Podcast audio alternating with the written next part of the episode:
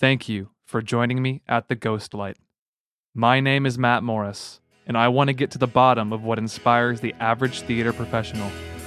There are a lot of people to talk to, so let's get to work.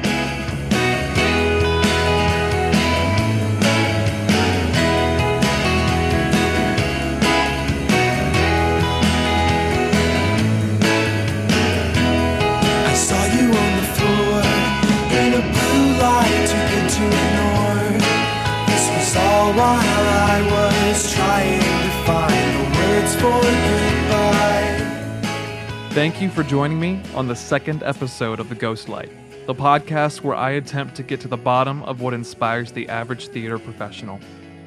In this episode, I have a conversation with a good friend from college, Anthony Fortino. We talk about his start in the theater, his inspirations, and those that helped him along the way. We also discuss the musical Fun Home, a show that he is currently on tour with as an understudy and dance captain.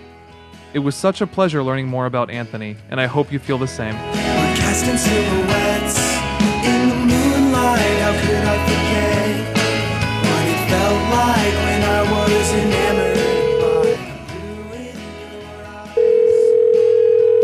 eyes? Hello, Mr. Fortino.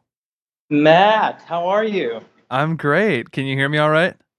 I can hear you great. Excellent. How are you doing, man? It's been a while. Dude, I'm doing good. I um it's been amazing. The tour has been awesome. We've been we haven't had a layoff since uh, December. Wow. So we've been sort of just going, going, going. But um it's been awesome. We were in Kansas City, which was great. We were in Houston and I drove up for um, Kylie Arnold's wedding in Fort Worth, so I got to see all the Fort Worth folk Mm-hmm. there. Which was awesome. Um, so yeah, it's been awesome. We're in Philadelphia right now, and I'm coming back to the city on Monday to move, get everything moved out of my apartment Wow. All in right. a day. Because it's our, we go to Hartford next, so it's our just en route to there. I'm training to New York, so So you're just a busy guy. yeah. But it's, I mean, busy, you know, relatively busy as in I haven't had a week off, but I mean, you know how it is with Sophie being a swing. It's in except she does way more than I do. You know, I just show up to the theater and I'm here in case the one guy I understudy is sick. Yeah. Other than that, and I warm, you know, I warm the kids up every night and stuff as the dance captain. But I'm for the most part hanging. Great, man. So this is what I know about Anthony Fortino, okay? Anthony right. Fortino is from Overland Park, Kansas, right? Yes. uh, he went to TCU with me, studied Yes, theater and accounting, and uh, now he is in the national tour of Fun Home. So that's really what I know about Anthony. Why don't you kind of fill in the blanks for me? Why don't you start from the beginning to where you're at right now? Okay, yeah. I uh, grew up in Overland Park. I was a sports guy until high school, and then that's when I started doing theater. I intended to try out for the soccer team. I didn't realize the tryouts were in the summer before school started. So I missed them. And so I needed something to do in the fall. And so I decided to audition for the musical, which was my favorite year. and I was, uh, I got cast as Benjy Stone in that. And then it sort of all unraveled from there. Every year I started doing more and more musicals and got involved in the community, doing community theater in Kansas City. And then, uh, yeah, then I went to TCU. And I was, when I went to TCU, I was not convinced that I could make theater my career. I, I didn't think I was good enough. And so I, I did not think I could do theater as an actual career. So I double majored in theater and accounting.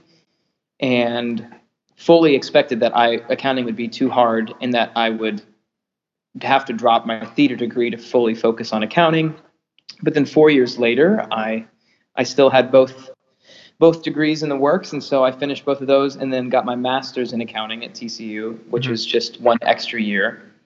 Um, and then I went and worked for. I had a job at Ernst and Young in New York. I did an internship with them during my senior year in New York for two and a half months, and then um, yeah, and then I graduated with my master's in May of last year. Went home and did the last five years um, for this new professional theater company in Kansas City, and then moved to New York in June. and then at the end of July, and then in July, I started work at Ernst and Young, and then at the end of July, I got this audition for Fun Home and was cast the first of August, and then uh, a week later, I quit my job at Ernst and Young, and the next day started rehearsals for the tour. Yeah, so you're just living the dream. It's it's been crazy. It's been hard. It's been hard for someone who likes to plan things. It's been awful hard to plan in much of my life recently, but that's okay. Yeah, so I just want to go back. You said that you missed soccer practice, and so you Yeah. just instead you decided on a whim to audition for a musical. So you just kind of fell backwards into it, right? Yes, I mean, I did. I did. Um, growing up, I sang barbershop. Mhm. So I sang in a barbershop chorus. Um, my dad has has been singing in barbershop quartets and choruses since he was in high school. And so since I was seven, I had been singing in the Heart of America barbershop chorus in Kansas City. Um, and went to like international competitions and whatnot with this with this you know vocal ensemble, this barbershop chorus. So I I definitely had performed on stage, but I and I was in my eighth grade production of The Music Man, and I was Harold Hill in that, but mostly because you know what no other eighth grade boy can could carry a tune, and I you know I'd been singing since I was seven, so I definitely Yeah. had singing experience, but you know no acting training, no vocal training. Um, so yeah, I sort of fell back, and I just and it just so happened that my favorite year, the lead role in that, you know, calls for this young, you know, fresh-faced writer. So I I happened to be right for the role again. So it was you know very much coincidental and lucked out, and was sort of yeah, it just sort of all unraveled from there. And this crazy thing, one of the seniors in that show sort of took me under his wing and encouraged me to audition for this big outdoor community theater the next summer, and they were doing High School Musical, and I was Troy Bolton in that, which was you know, and I met people from there that you know worked at other theaters that sort of led to that next thing. So it all sort of yeah, you know, as as you know, as the business goes, you know, as you meet more and more people, it's such a it's just like any other business in that who you know is is almost more than any means more than almost anything else. Um, and that's been certainly true for me in my life. It's who people I've met have definitely been a huge part of anything that's happened. Yeah, were so were your parents and friends and family in general supportive of you pursuing this? Did they think that you would do it in school or you know, were they kind of resistant to that? How did that work? Yeah, my parents have always been fully supportive. Um, they have always, you know, said we will support you, but we want to make sure you know what you're getting into. hmm So they absolutely said, we will totally support you going off to do only theater in school if that's what you want to do, as long as you know, you know, here's what the life is going to be. Ask people who are in the business what that life looks like. You know, do you want to be waiting tables after college and, you know, doing what, you know, the stereotypical things that people talk about, you know, aspiring actors doing. And so they asked me that, and I said, no, I, I don't really want that. I want job security. I, I want a family. So that's why I'll have accounting as as my backup, if you will. So, but they they absolutely were supportive and and have only gotten more supportive over the years as I've you know had more opportunities to do more things. They've only been more and more supportive. Great. That's really good to hear. I know a lot of people don't have that experience, so Yeah, I feel so so lucky. If they if they didn't want me to do this, it would be yeah, it would. I can't imagine it. So yeah, they're a huge part of why I'm why I'm here. in in school like you said you you did have that accounting degree and you even went back and, and got your master's correct so you you kind of had that plan are you thankful still that you did that or is that something that maybe if you went back you would reconsider do you recommend having that thing to other people Yeah, I will say it's hard right now to say, but I do. I am. I 100% do not regret getting my accounting degree, and my master's was sort of like a prerequisite to be able to sit for the CPA exam, which I I did eventually like take and pass all four tests while on the tour. So I am also a CPA now, and I I would recommend that not having a CPA for everyone, obviously, but I, I totally recommend if you have another interest to sort of go after that because yeah, no, I don't regret it at all because you know after this tour, who knows what's next? I might not have a show for years, and so to be able to have a CPA and two accounting degrees to, to use that I am also interested in, I think it's a great thing. And you know, I think as as you, I'm sure you also know, having other interests to be able to fulfill yourself is great. You know, if there's not a show there to fulfill your artistic and performing need, you have to have some other outlet to be able to, um, you know, use and talk about to, to find fulfillment in life. I think it's much better to have that than it is to go, you know, if you love waiting tables, then that's amazing. But if waiting tables makes you hate your life, then I think it's way more important to have something else that you love to do and have experience or academic background in or some sort of expertise in something else to be able to survive. Yeah. Yeah, I definitely agree with that. It's some people, you know, are, are hesitant to double major, but I think it can be beneficial if you do it the right way. If you have the work ethic to to go through with it, you know, because I know it's probably pretty tough for you because you mentioned, you know, possibly thinking maybe this was something you couldn't do theater. Was that in college or was that in high school? Um, it was in high school, and mm-hmm. then there were certainly moments through college when I thought it. I mean, I took my junior year was the most I ever took. I had 22 hours in a semester. Wow. Which was it was yeah it was it was a lot, and it was I absolutely was not able to do all my homework for every class, so I was sort of just waiting until test day and then studying right before tests. Um, so it was not yeah, it was not easy at all, and so it's absolutely not right for everyone or something everyone has to do, but you know, for especially for people as you know doing theater or looking to do theater, things like you know an arts administration minor or a business minor or even some other minor in the arts, you know, or even just taking classes and other things, um, or or working at you know or like interning in the box office somewhere at a local theater, you know, anything that gives you experience in something other than performing on stage, I think is you know incredibly useful because there are so many avenues to work in in the theater or in the arts. And so you know giving yourself experiences in something other than just acting on on a stage is very important yeah i think it's very easy to fall into that trap of only focusing on theater and not taking in everything that college has to offer because we went to a liberal arts college. We didn't go to a conservatory or anything so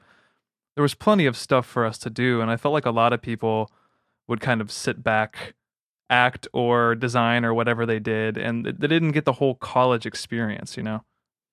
Totally. Oh absolutely. So kind of on that note since you're a recent grad. You, you graduated what two years ago? Three years ago? Yeah. Yeah. 2015 was my undergrad and then last year with my master's. So, what is one piece of advice that you would maybe give to a high school senior who is going into college this next year? I would say uh, you don't have to know what you're going to do with your life or with college, but be open to things that come your way. But also with with a caveat on that, I would also say don't try to do everything because it's easy to do that in college. Most colleges, especially like TCU, there there are you know there are endless things for you to get involved in. Yeah, we knew those people too. yeah. Oh my gosh. Yeah, and you it's easy to get overwhelmed by wanting to do everything. So you don't have to do everything, but definitely do something. Get involved in something. Do do at least one club, or if you like to sing, join the choir don't stretch yourself too thin, but 100% get involved because the people you meet in college in anything lead to opportunities that you have no idea will come your way. And they might be the people that give you your next job, they might be the people that, yeah, anything. So I, I would say make sure you get involved in something. Don't get involved in everything and you don't have to know what you're going to do. It, it's a you don't try to plan exactly what you're going to do because it's going to be different. Yeah, I think that's a scary thought for. I know it was for me for a high school student thinking like, you know, I have my whole entire life ahead of me, and these four years kind of dictate exactly what's going to happen to me. And then you get there and you realize it's not really the, the case. Not at all. Yeah, I, I there's no possible way that either you or I, when we were freshmen in college, could ever have predicted that you know several years after college we would be where we are now no way So yeah, it's pointless in trying to plan. It's you don't need to waste your energy doing that. Yeah. Well, life is crazy that way.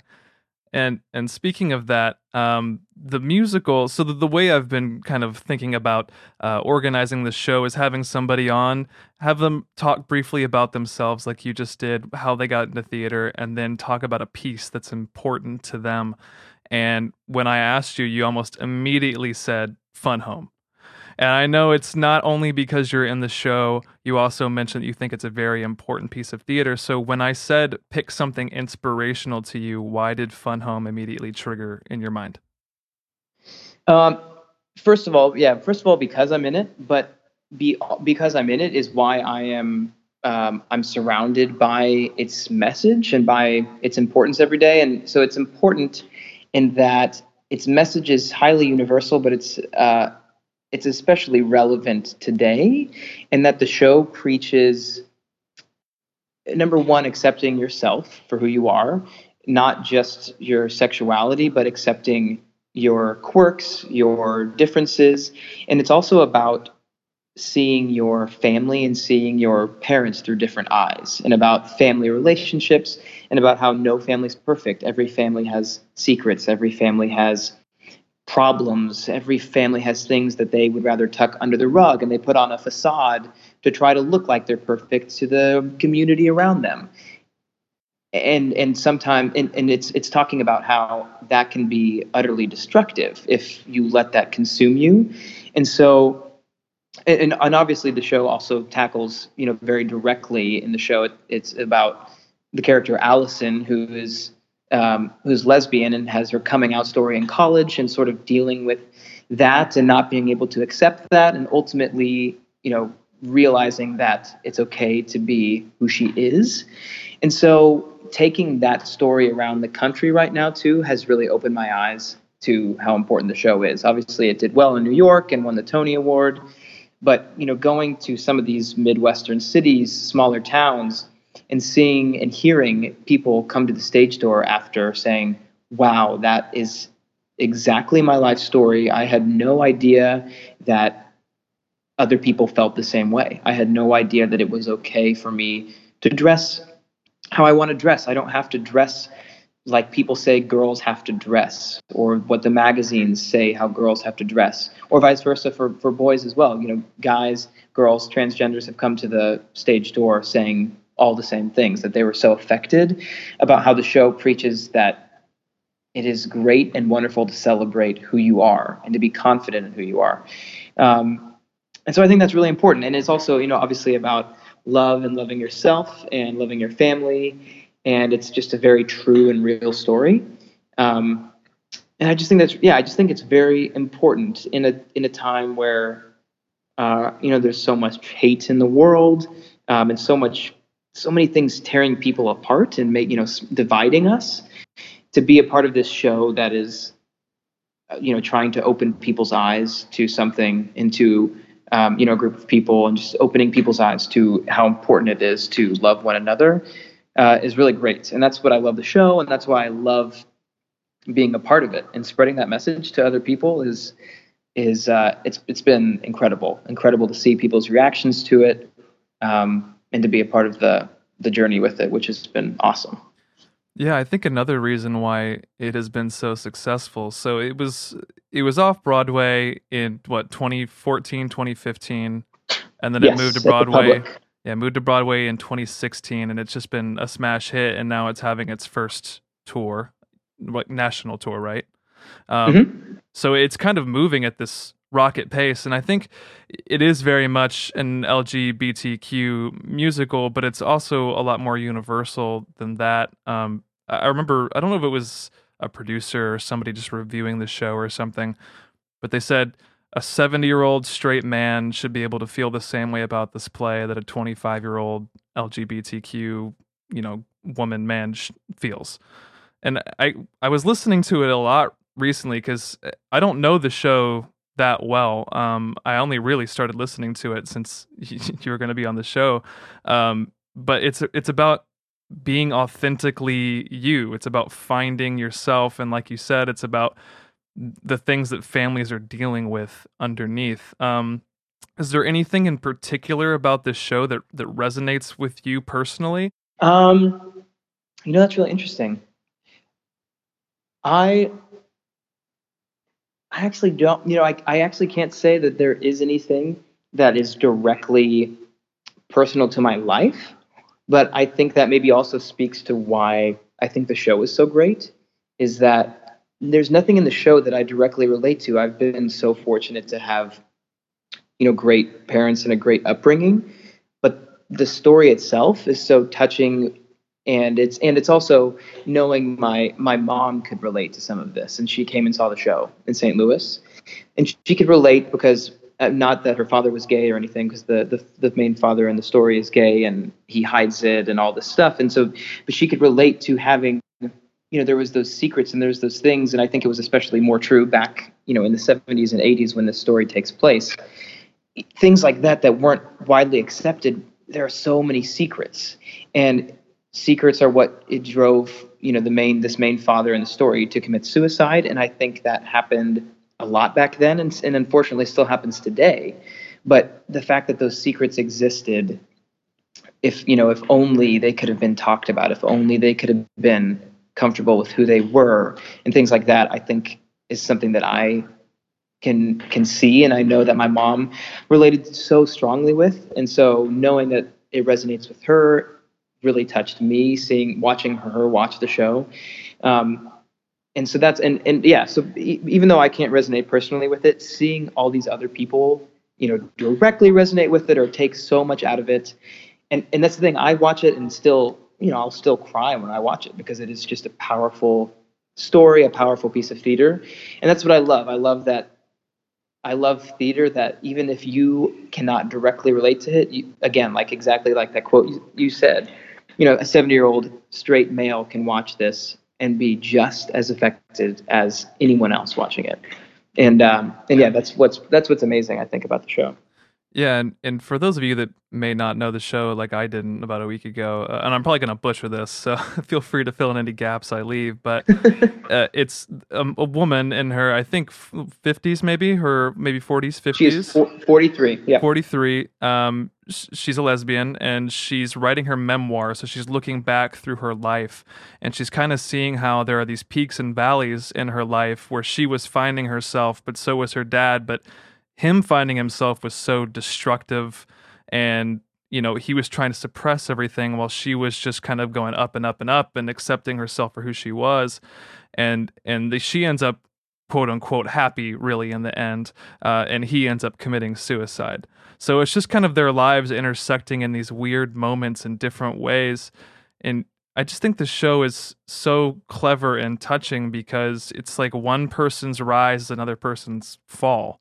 Yeah, no, that's that's a that's a great synopsis, and just filling in like little things is uh, it's it's a memory play, so it's set up in this way where she starts in the present and reflects back on two different periods in her life. So she looks back at herself when she was ten, and then she looks back at herself when she was in college, and so we see glimpses throughout the play back and forth between when she was ten and when she was in college, and you see the development of this relationship between her and her father.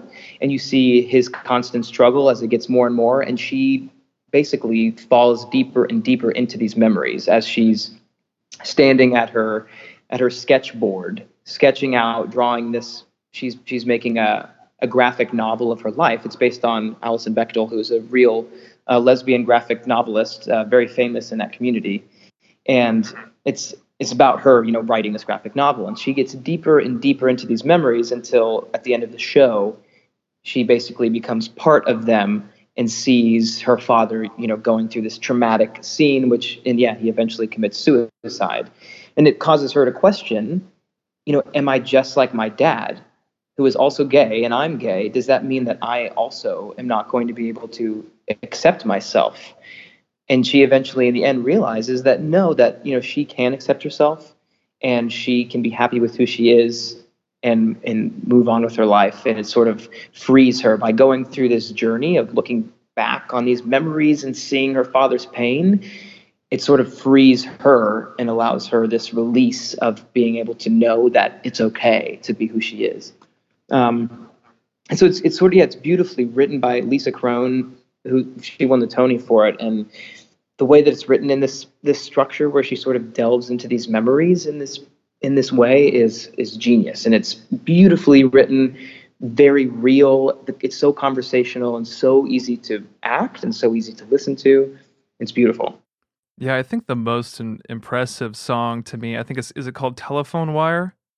Oh yeah, so that's that's where she's completely in these memories. So she's she's back in the house that she was in, and then all of a sudden he he's having a scene with the, her college age self, and then he looks at her, and all of a sudden she is now a part of the story, and they go and sit in the in the car and have this experience in this song where she is sitting in the car and remembering her la- the last time she ever talked to her father, and she's sitting there saying, you know, this could have been different. This could have been different. I wish I would have said something. I wish you and I would have talked about the fact that we're both gay and it's okay.